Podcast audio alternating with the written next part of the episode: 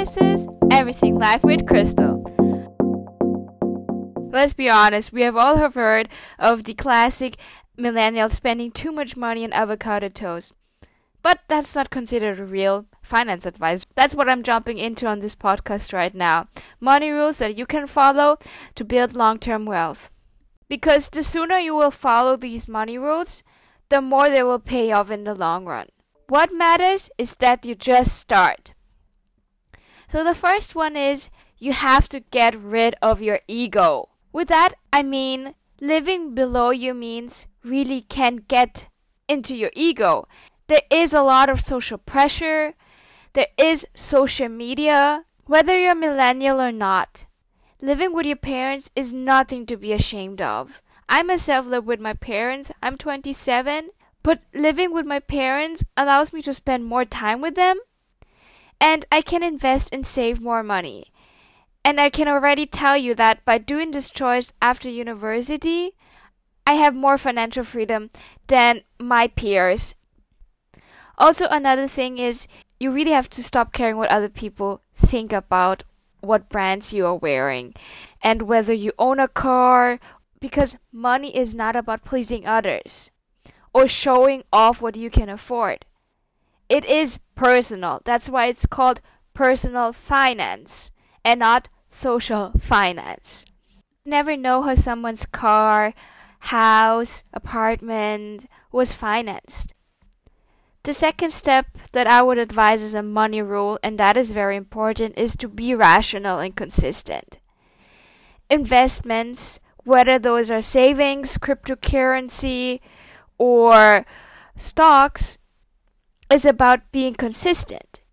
Long term wealth is not about waiting to win the lottery.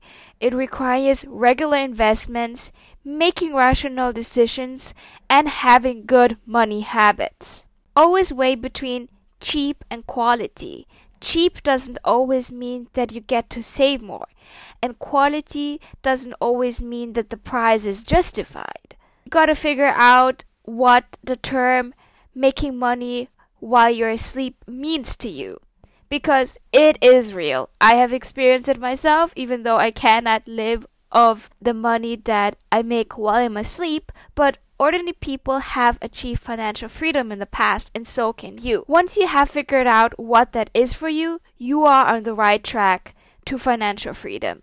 Because what I'm trying to say here is having a side hustle, investing in stocks, and real estate are different forms of making money while you're asleep.